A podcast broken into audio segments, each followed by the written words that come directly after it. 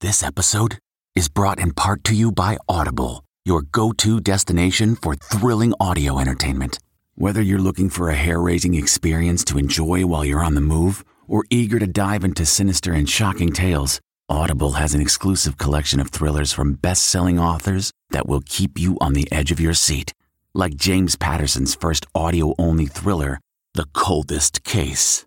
Experience stories like never before, where every chilling detail is brought to life by captivating sound design.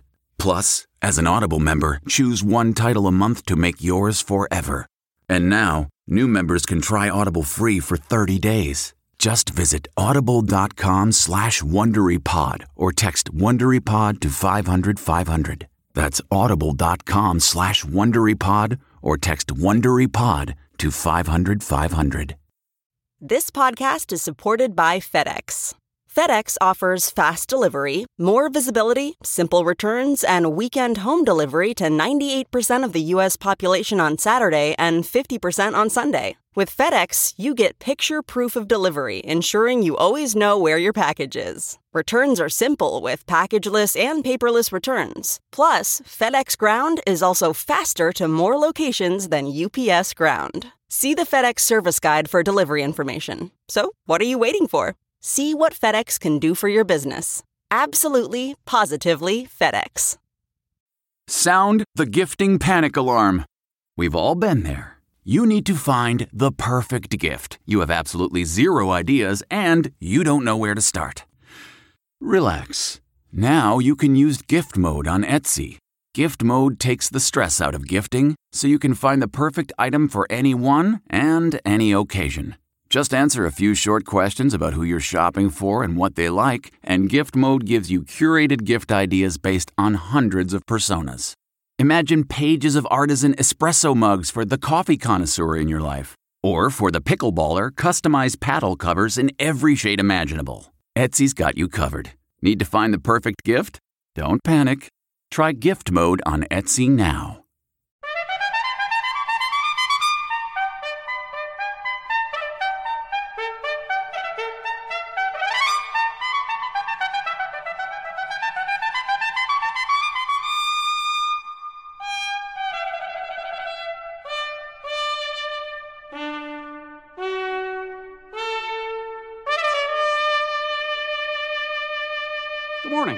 Jane Pauley is off this weekend. I'm Lee Cowan, and this is Sunday morning. We begin out west, talking about water. It's always been a precious commodity, but these days, the West's water woes are more severe than ever. As Ben Tracy will tell us, the drought that's drying up reservoirs and farms is changing lives and livelihoods. The American West was once a symbol of endless possibility. Now it's facing its limitations in the grips of a devastating drought and deadly heat waves fueled by climate change. This drought is really bad. It's one of the worst handful of years since the year 800 AD. So that's really bad. Yeah, it's really bad in, in any context. There is so little water, some farmers have simply stopped planting their fields. The historic mega drought in the West, coming up on Sunday morning. Matt Damon's movies are box office gold. His roles are as varied as a troubled young patient in Good Will Hunting to a former CIA agent in The Bourne Identity. But the role he relishes most is one surprisingly close to home, as he'll explain to Seth Doane. Over the last two weeks, much of Hollywood's attention has turned overseas to the Cannes Film Festival, where Matt Damon's newest film got a five minute standing ovation. You got choked up. Man, I, I just was overwhelmed. Later on Sunday morning, So this is the old port where we are. we stroll on France's southern coast with Matt Damon. You're on the Mediterranean, you know what I mean? It's a, it's a pretty awesome spot to city. be. Yeah, it's a good spot to be stuck. Erin Moriarty will tell us about the search for justice for two wrongfully imprisoned men. Mo Rocca catches up with singer Marilyn Maye, still hitting the high notes. Conor Knighton explains what's behind that increasingly familiar designation, World Heritage Site. Josh Seftel's mom is back, along with Steve Hartman and more, on this Sunday morning for the 18th of July, 2021. We'll be back in a minute. It has been another week of terrible wildfires in the nation's west, with the worst of those fires in southeast Oregon, covering an area about the size of New York City. One more consequence of the worst drought in a thousand years. Ben Tracy looks at what's behind what some are now calling the mega drought. The American West was once seen as a place of endless possibilities, grand vistas, bountiful resources, and cities that somehow grew out of deserts. Now, Manifest Destiny has become a manifest emergency. A scorching drought made worse by climate change is draining reservoirs at an alarming pace, fueling massive wildfires and deadly heat waves and withering one of the most important agricultural economies in the country. I'm really concerned, really worried. Joe Del Bosque has been growing melons and other crops in California's Central Valley since 1985. These are melons right here, cantaloupes and honeydews. He's weathered droughts before, but nothing quite like this. That's right. Well watered field. It's been watered very efficiently. And this looks like a completely different world over here. This is a fallow field. He showed us this field of dirt. There's not enough water to plant a crop here this summer. How much of your land have you left unplanted this year? About a third. A third? Yes. That's significant. If that water doesn't get here, we, we will start to lose our crops some of our crops will probably die. Del Bosque's water comes from the San Luis Reservoir, which is at just 30% of its capacity. The state has now cut water deliveries to many of its farmers, who supply much of the nation's fruits, nuts, and vegetables. Del Bosque paid for water he now can't get. I'm sure you talk to your neighbors, I'm sure you talk to farmers up and down the valley. What are people saying? Well, a lot of them are worried and a lot of them are mad. If we have no water, we can't farm. If we get no water next year, these trees won't get water. They're going to die. This devastating drought is not confined to California. It's impacting nearly all of the West. This drought is really bad. It's one of the worst handful of years since the year 800 AD. So that's really bad. Yeah, it's really bad in, in any context. Park Williams is a hydroclimatologist at UCLA. He says this is not just one long, hot, dry summer, but instead it's what scientists call a mega drought. This is really the 22nd year of a long drought that began in the year 2000. There are some rings that are thick and some rings that are thin. Williams and his colleagues know this from studying the rings on trees, which show how much they grow in any given year. So you can literally look at how close the rings are and say there was a two year drought or a 20 year drought. In the West, we can't actually do this with our eyeballs.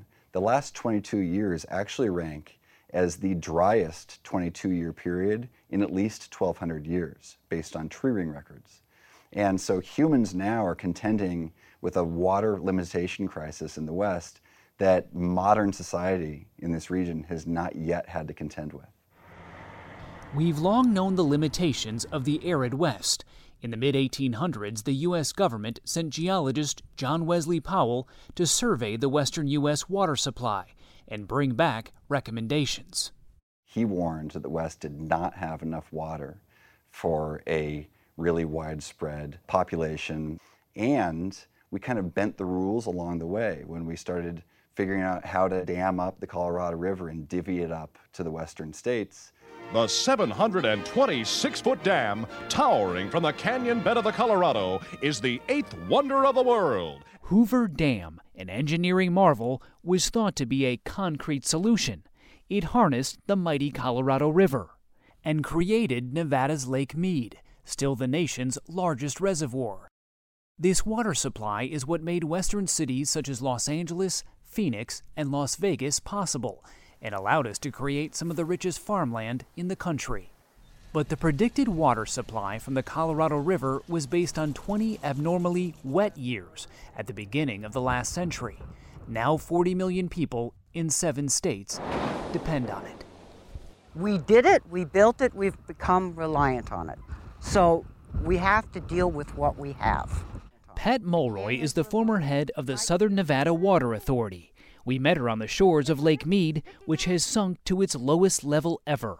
In the year 2000, the water came right up to the top of Hoover Dam. During the mega drought, the lake has dropped more than 140 feet. So when it loses this much water, to me, that is an enormous wake up call. Next month, the federal government is expected to make an unprecedented decision, declaring a first ever shortage on the river, triggering cuts to the water supply in Arizona and Nevada that will cost some farmers 25% of their water. So it's a tipping point. It's an existential issue for Arizona, for California, for Nevada. It is a river system and a water supply that cannot fail. And so without this, are places like Phoenix and Las Vegas and Los Angeles possible? No, absolutely not. They're not possible. At the end of the day, this is gone, and those cities and that economic base is in dire jeopardy. What the West needs more than anything is snow. Snowpack in the mountains melts throughout the summer and flows into reservoirs. In the West, snow is like our battery. It's where we store water. JT Reager is a water scientist at NASA's Jet Propulsion Laboratory. Now we're getting less snow. The snow season is markedly shorter. Is this something that is caused by climate change or something that's just made worse by climate change? I think it's something that's definitely made worse by climate change. Climate change is making the West hotter and drier, which means more rain than snow is falling, and much of that is evaporating. Over the long term, what we're seeing with our satellite data is a picture of continual drying. A NASA satellite is documenting the loss of water stored in the mountains, reservoirs, and underground aquifers. And is that what we're seeing here? Are we seeing that progression? That's exactly right. So these are some images that we've taken from April 2010, 2015, and 2021, showing this steady drying progression of water in the West. Given how severe this drought is and how long term, how long would it take to recover from something like this? We would need a solid decade of really wet years, which is probably just not going to happen. Joe Del Bosque has already let 70 of his farm workers go and isn't sure how long his farm will survive if the drought drags on. If you were starting all over, knowing what you know about this climate now, would you do this? I don't know. It was it was like a, a dream for me to be able to do this because I was I was a son of farm workers. I have a lot of people that depend on me. There's hundreds of people working in the fields, picking melons, that are people just like my ancestors that came here, work hard to try to, to make a living for their kids so their kids could go to college like I did. And this is going to end their dream too.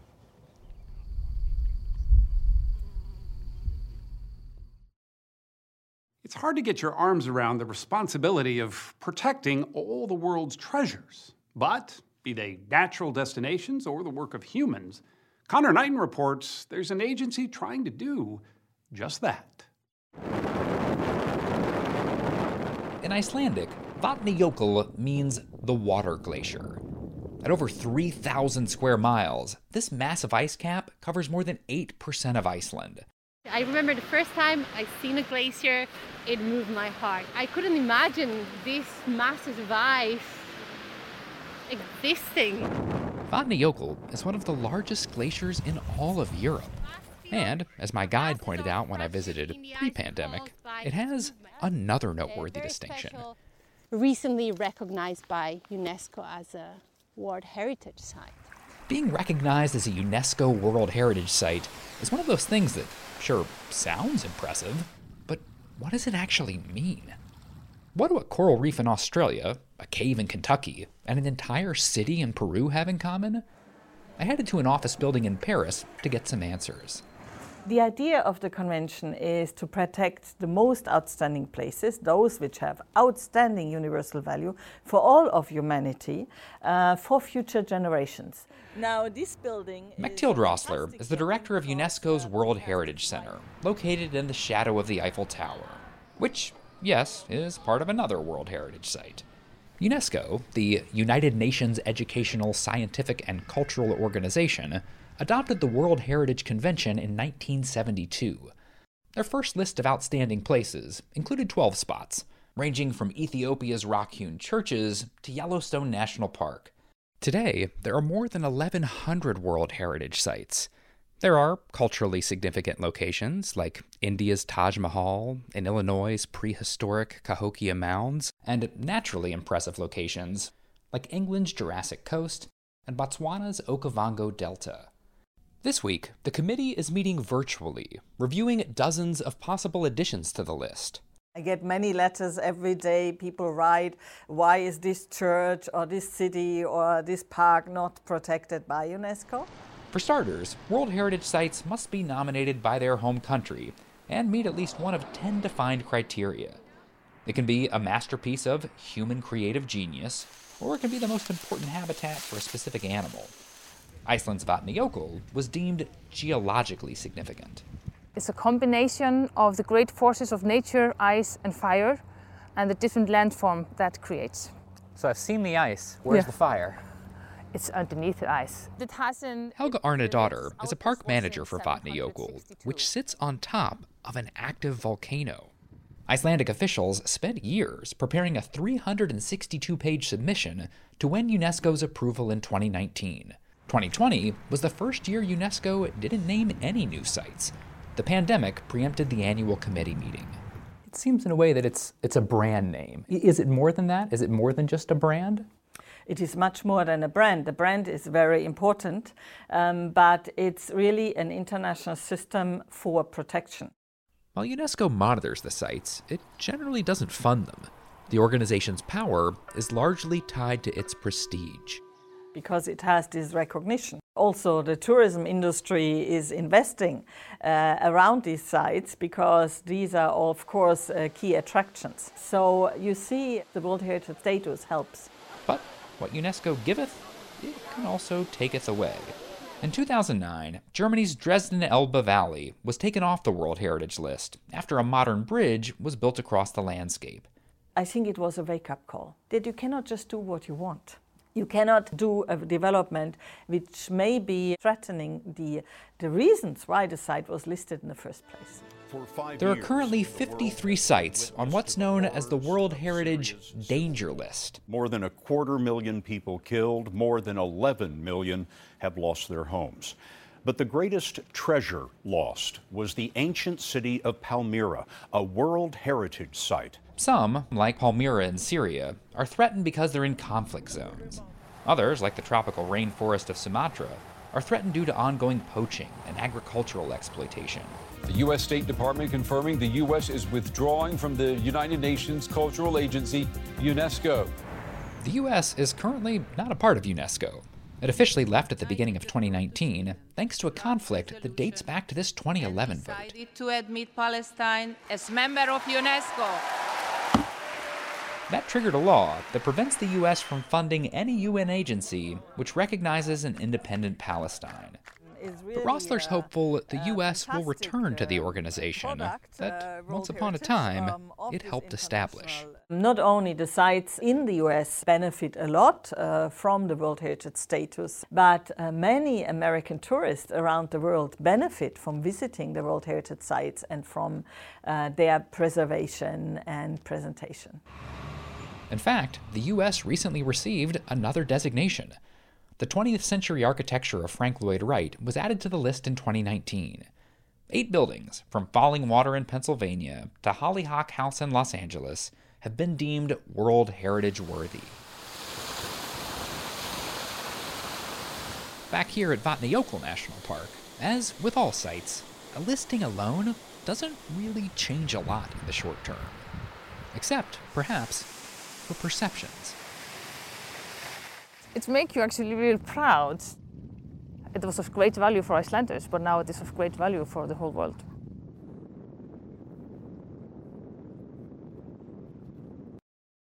She first began entertaining audiences at the age of three. And as Mo Rocca tells us, Marilyn Maye, nine decades later, is still at it. You're gonna love me like nobody's loved me. Come rain or come shine. When we first met singer Marilyn Maye back in 2018, So tune the grand up, dance your shoes off, strike the band up, touch the blues off. She was, hard to believe, on the cusp of 90. It seemed as if nothing could stop her. But then COVID happened. Hey, I love all kinds of weather as long as we're together. I love to hear you yell my name. I love to hear you yell my name. And well, it turns out nothing can stop her. I'm so glad to be out and singing, you know. I lost a very valuable year for me. Yeah. I missed my whole 92nd birthday. But who's counting? And, but who's counting? Happy birthday to you. Happy birthday to you. We were there as Maye turned 93 in April. Baba. People stop and stare. Celebrating how else? With a sold out show Cause there is nowhere else on earth that I would rather be. At Boca Raton's Wick Theater. But as Billy Stritch, her longtime accompanist, can attest, Across the river and round the bend. Hello, stranger, so long, old friend. Marilyn Maye's age is beside the point. She sings pretty good for 93. She sings pretty good for 23. She sings rings around almost everybody, and she's still the greatest to me. And there's a few tricks I could teach the sun. Yes. In the blue above. Stritch, a cabaret headliner in his own right, met Maye some 40 years ago when he was just 17. She's always kind of been like my Auntie Mame in a way. You coax the blues right out of the horn. You charm the husk right off of the corn. There are moments when I'm just watching her in profile, and I just have these out of body kind of moments where it's like, Jesus, look at what she's doing. What good is sitting What she's been doing for nearly eight decades now is singing. On vinyl, Life is a on variety shows, Come to the cabaret. Lincoln Mercury leads the and in a car commercial They don't even make those cars anymore. that's still a crowd favorite.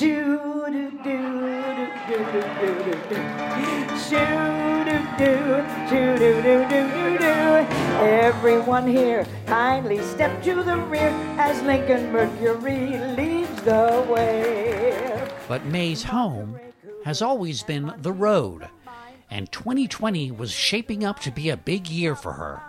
I was booked a lot, more than even usual. I think they thought the old girl was going to kick off any minute, so we better hire her. You know. But as COVID spread, so did the cancellations. Uh, it was pretty dramatic for me and traumatic for me. Traumatic. Yeah. This is what I do. This, you know, this is kind of my whole being is to entertain and, and sing that great American songbook. This is what I was put on this earth to do. I can't cook. so I just sing. And Marilyn Maye wasn't about to let a pesky pandemic stop her, so she sang wherever she could. You are conviction, perfection. On a driveway in her hometown of Kansas City, I needn't tell you. without a live audience on public television. When I awake, I awaken with a tingle. One possibility in view. That possibility of maybe seeing you. And then last summer in Provincetown, Massachusetts, It's the most unusual time. I keep feeling my temperature. They always smile and, and applaud a lot and stand up and, and cheer and, and laugh a lot. But this year they cried. I did what the world needs now. What the world needs now. Love, sweet love. No, not just for some. They cried, you know, sat at the tables and cried. So the performance took on a whole other meaning for Oh. them. Absolutely, and for me. When you're smiling, when you're smiling. Where do you see Marilyn Maye in five years? Still doing kicks at the end of its today. If someone would have asked me, you know, I wouldn't even think of this uh, when she turned 80. Will we still be doing this at 93? And now it's just past the point where it's like, well, why not go to 100? Good times and bum times. I've seen 'em all, and my dear, I'm still here. Was there ever a moment in this past year where you thought, you know what, it's a global pandemic, maybe I should think about retiring? Never. I got through all of last year, and I'm here. Yes, I'm here. Never. You know that, Mo. Never. You know what? I do know that. You I just do felt like I know needed to that. ask it. It's not in my vocabulary. The word retirement has never been in my vocabulary. Oh no.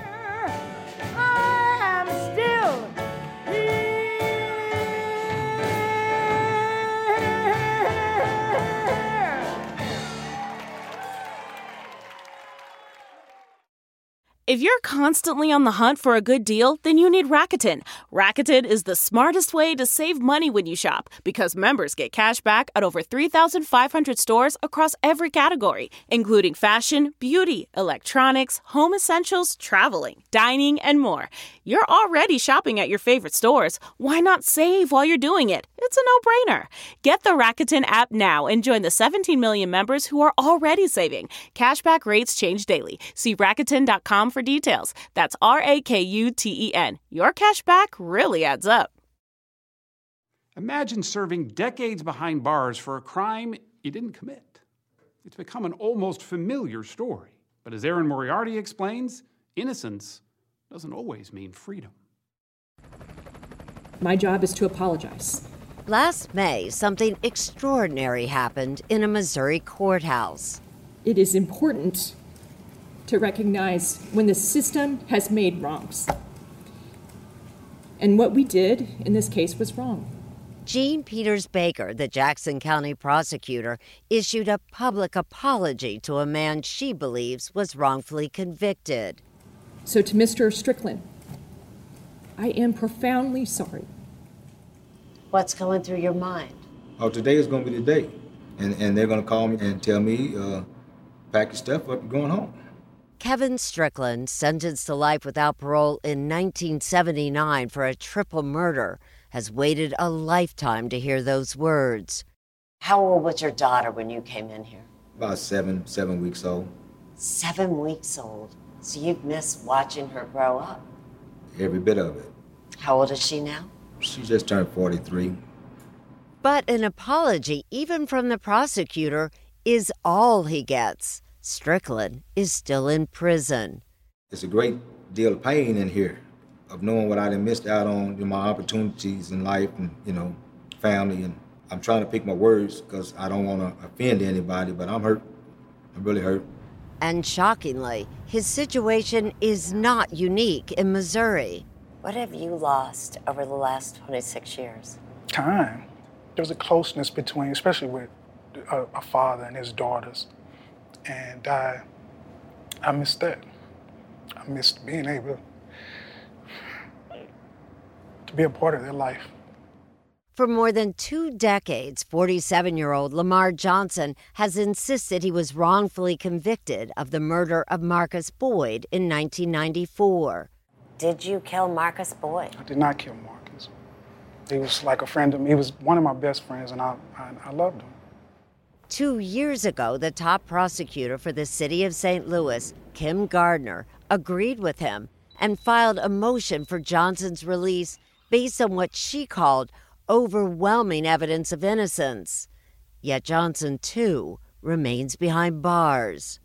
We have a long standing so called innocence problem here in Missouri. It, it doesn't uh, stop and start with Lamar Johnson and Kevin Strickland. It's decades old and administrations old. Lindsay Runnels, Johnson's attorney, and Tricia Rojo Bushnell, Strickland's lawyer, point out that in both cases, the real killers pleaded guilty and have already served their time for the murders.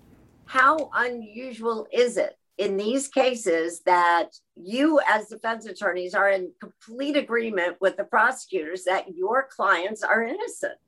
In Missouri, it's it's absolutely unusual. I can't think of another instance uh, in which we've experienced that. And in most states, when the prosecutor and defense attorney are in agreement, the inmate is released. So, what's going on in the state of Missouri?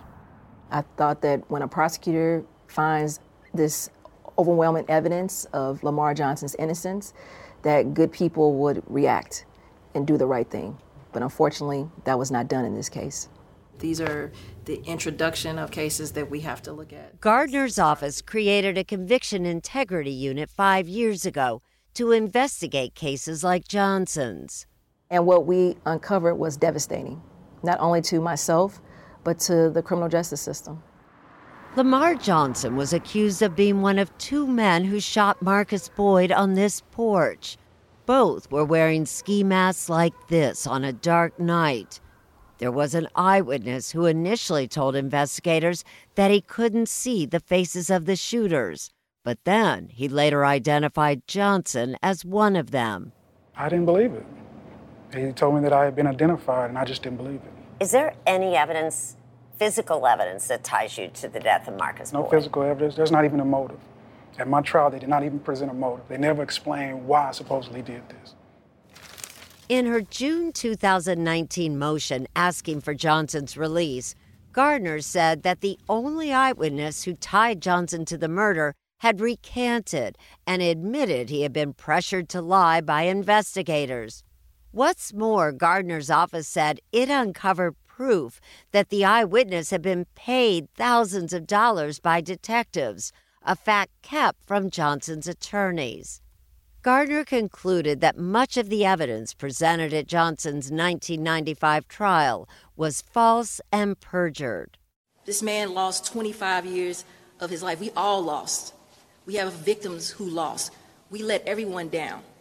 And that's what it's about. It's about justice and trust in a system, a system of fairness for all. But the Attorney General of Missouri, Eric Schmitt, successfully fought the motion, arguing that because Johnson's verdict was final and he had run out of appeals, prosecutors like Gardner don't have the power to ask for his release. It's not the merits that's ever challenged, it's the procedure that's challenged. They're too late, uh, the Attorney General argues. Lindsay, are you saying that a completely innocent human being could stay in prison because he or she missed a deadline? Yes, and it happens um, frequently. I do know that the Attorney General's office for a long time has had a practice of opposing every case, regardless of its merit. They think that their duty is to defend every judgment, no matter the justice of it. Sean O'Brien is a law professor at the University of Missouri, Kansas City. Even with new evidence that shows that the wrong person was convicted, Even with new evidence, Gardner appealed, but this past March, the Missouri Supreme Court ruled against her, stating that, quote, this case is not about whether Johnson is innocent. This case presents only the issue of whether there's any authority to appeal. No such authority exists. It was disappointing and devastating. We're talking about a life here. You know, somebody who's been in prison for 26 years. They refused to acknowledge the truth, the real truth. I wasn't there. As for Kevin Strickland, the Attorney General is fighting his release as well, and just this week filed a new brief insisting Strickland got a fair trial. We have a system that cares so much about finality over fairness that we have an innocent person that we have known for decades is innocent and is still sitting there tonight. Attorney General Schmitt declined our request for an interview. For now, both men say they are trapped in a baffling legal limbo. Sounds like you've lost that hope that got you through this so far. The problem is, I don't know what else to do. I mean, what else is needed? The only thing that's, that, that I haven't been able to present is DNA. And uh, God, I wish there was some DNA. I'm sorry. Please do not apologize. The Missouri governor, Mike Parson, has the power to pardon both men, but has so far declined to do so. And then there's this. State legislators just passed a law that will soon allow prosecutors like Kim Gardner to request a hearing for innocent inmates. But it's still no guarantee of freedom.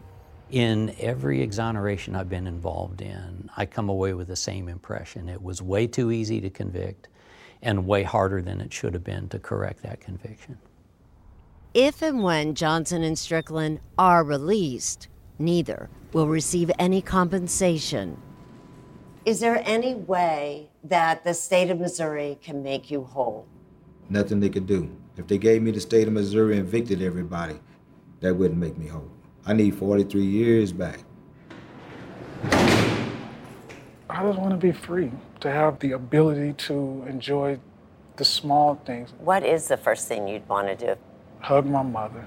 I like for her to know that truth finally prevailed and she doesn't have to know that I had to spend the rest of my life in prison for something I didn't do.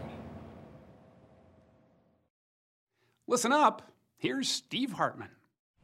In St. Petersburg, Florida, when the sun rises, Al Nixon sets for his impromptu therapy sessions. How have you been? Are you surprised at what people tell you? Not anymore. Al isn't a trained therapist. I've been concerned. He actually works for the city water department. He's dismissing Yeah. you. But in these early morning hours, he's a trusted confidant and counselor to whoever passes by. And I wrote to him and I said, Renee Rutstein is a regular. he knows everything about me. Did you feel weird sharing all your secrets to a guy on a bench? No, because he'll never judge me and he always shoots me straight. He's not judgmental and he takes you for who you are. Bernadette Dorset Mills says she has never met a wiser man. He's like the guiding force. At the same time, I don't hear you talking a lot. No. I just see a lot of nodding, like you're doing now, mm-hmm. Mm-hmm. and a lot of mm-hms. Listening is the number one skill all mankind needs to know how to do very well. Mm-hmm. A skill mm-hmm. he has clearly mastered. When Al started coming here seven years ago, the therapy was for him. He needed a quiet place to clear his head, and the last thing he wanted was to hear other people's problems. But then a woman he'd never met told him something he'll never forget. She said, Every day I see you, I know everything is going to be okay. And that made me realize that when you speak to someone or you smile, you let them know I value you, and people pick that up. When I walk by, sometimes, you know, I don't even get a chance to chat with him because there are other people waiting in line. In appreciation for always being there, not long ago, Al's faithful put a plaque on his bench to a loving and loyal friend and a confidant to many, forever and always. I teared up. That was um, that was powerful. How can such a simple plaque be that powerful? When you express to someone you matter to me, They gave you back what you gave them. Everyone needs an Al, Good morning, sweetie. even Al. Have a great day. You too, honey.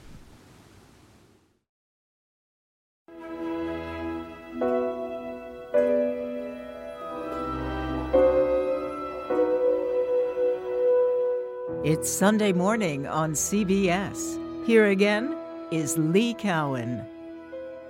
Oscar winner Matt Damon may be best known for that role in Good Will Hunting. His latest movie, though, has him playing a dad from Oklahoma.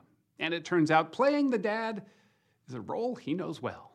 Our Seth Doane is in conversation with Matt Damon.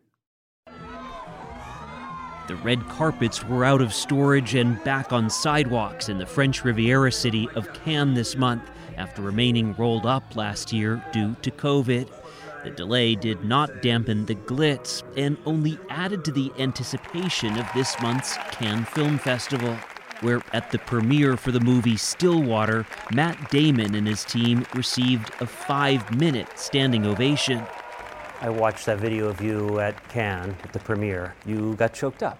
Man, I, I just was overwhelmed. I- We, we've been sitting on this movie for so long, and the idea that I was back in a, in a theater with like a thousand people Were you surprised that it touched you so much? I don't know. I'm getting old, man. I, I, I think I get choked up easier now than ever since I had kids. It's like my job's become a lot easier because I don't have to try. I don't have to reach for any emotions, whether it's joy or whether it's pain or whether it's because it's all just nearby because the stakes are so much higher when you have kids.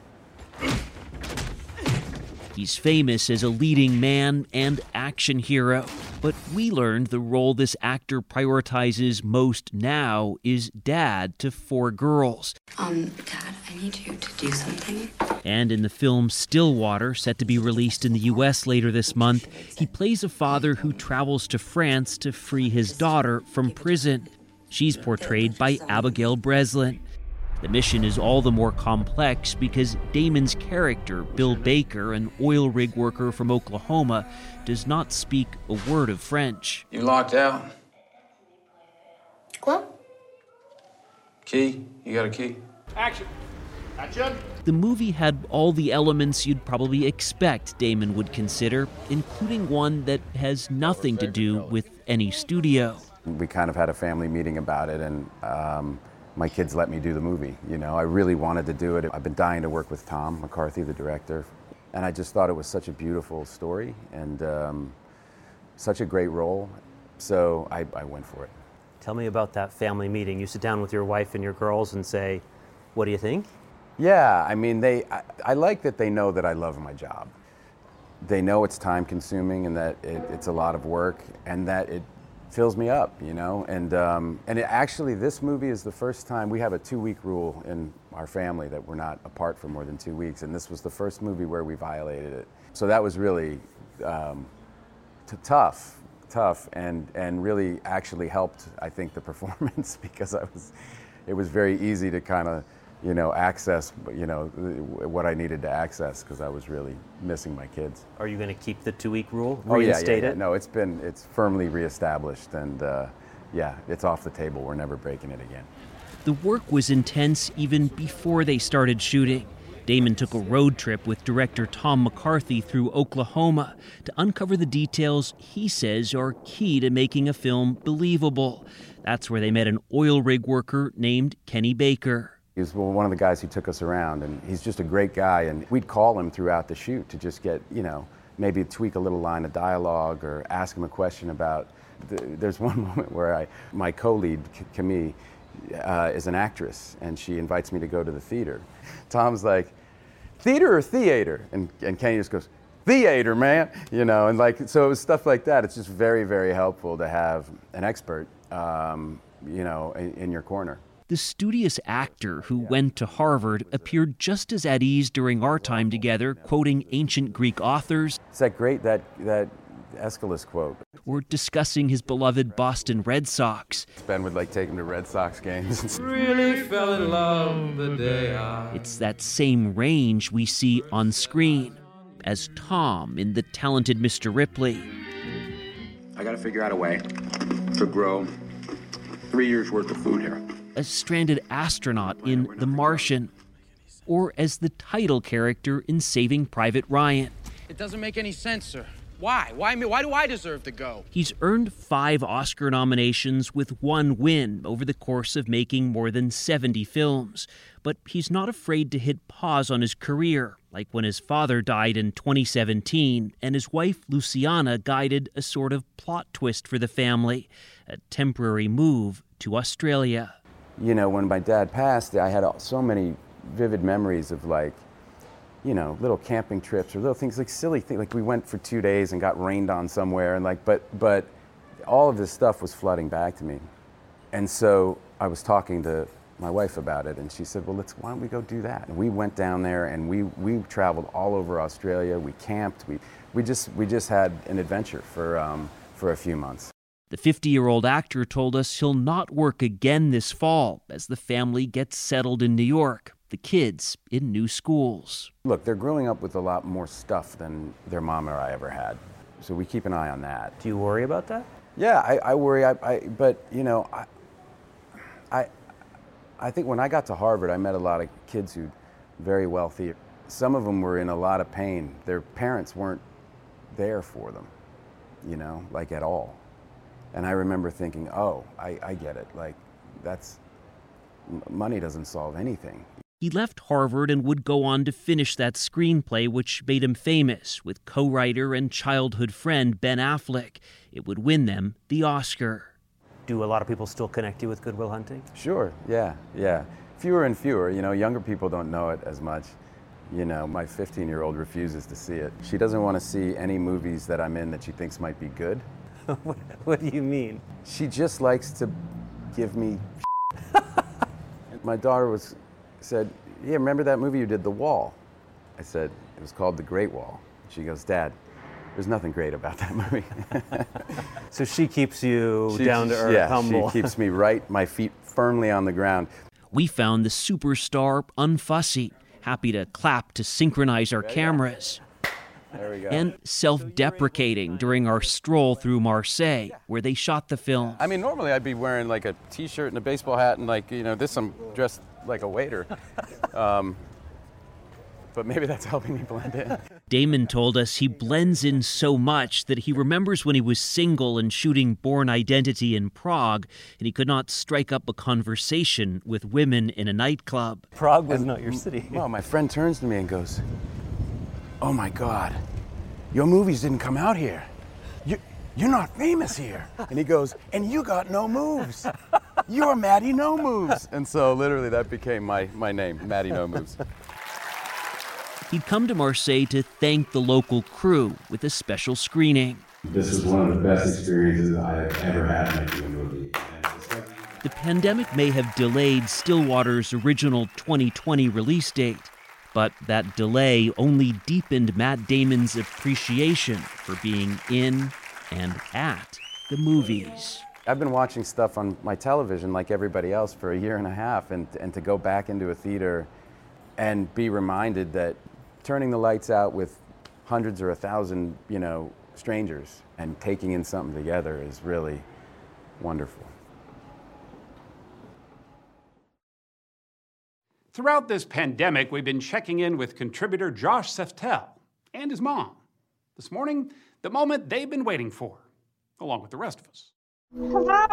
Have you started packing yet? I did do my pills. Hello.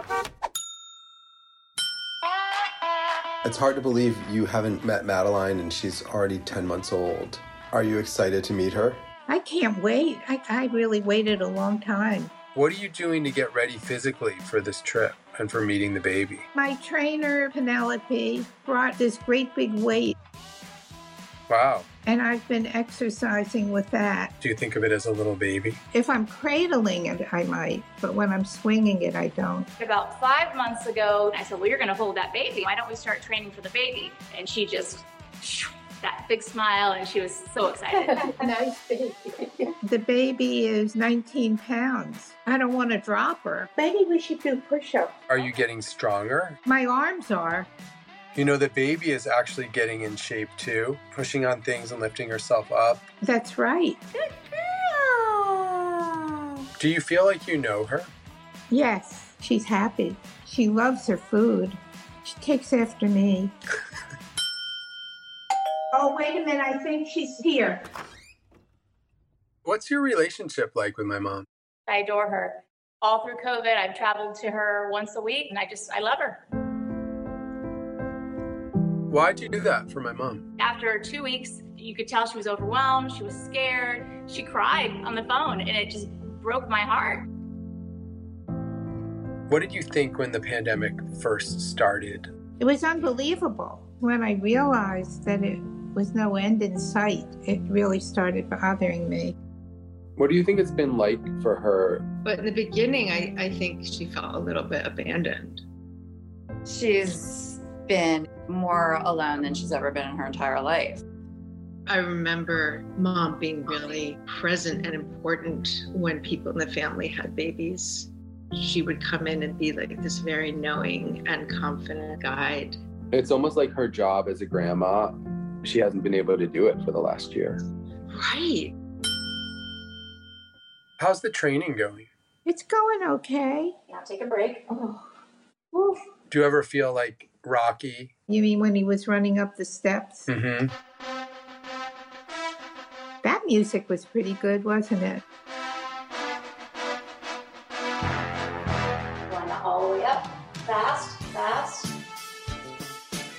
Are you feeling strong? Are you feeling ready? I mean, I can lift. It's just that I don't know if I can lift 20 pounds. I think she might have gained a pound. Oh no. Are you done with the training for now? yes, You feel like you're ready? we'll see. When is mom coming? At 12:05 p.m. How do you think she's feeling about meeting the baby? I think she can't wait to hold her. I think she's going to be kind of speechless. What do you think this means to her? I think it's kind of like all she wants, really, to make the world right. Girl, God. There she is. Oh my god! There she is! There's mom! How are you?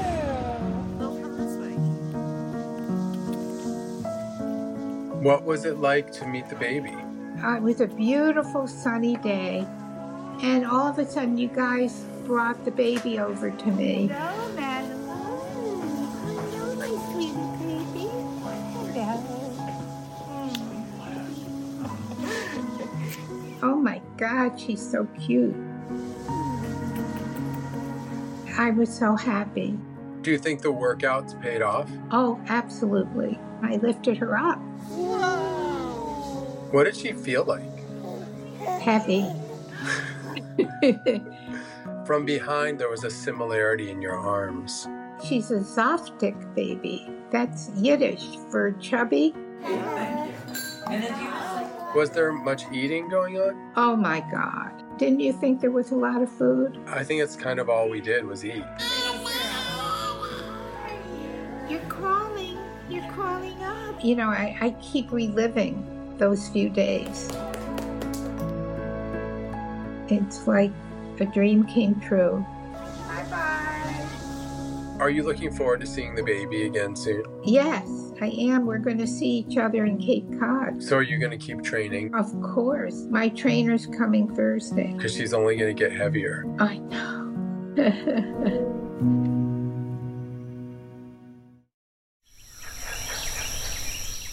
leave you this Sunday at Caddo Lake on the Texas Louisiana border, home to a flooded forest of cypress trees.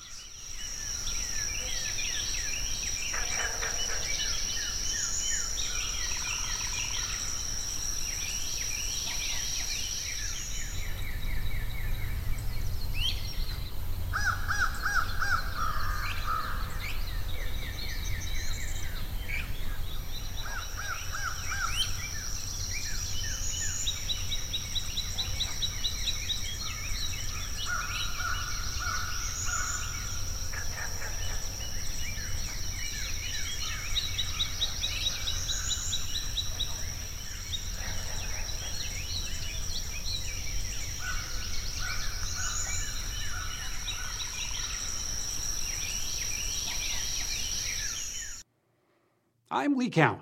Thanks for listening, and please join us when our trumpet sounds again next Sunday morning.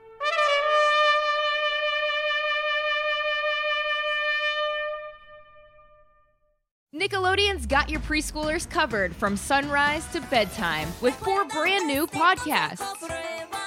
Grab their backpack and go on a culinary quest with Dora's Recipe for Adventure. Make game time great time with Let's Guess Who with Josh and Blue. And tuck in for adventure with Nickelodeon's Goodnight Bedtime Stories. Plus, we've got a brand new season of Storytime with Josh and Blue. Search Nickelodeon on your favorite podcast app to listen.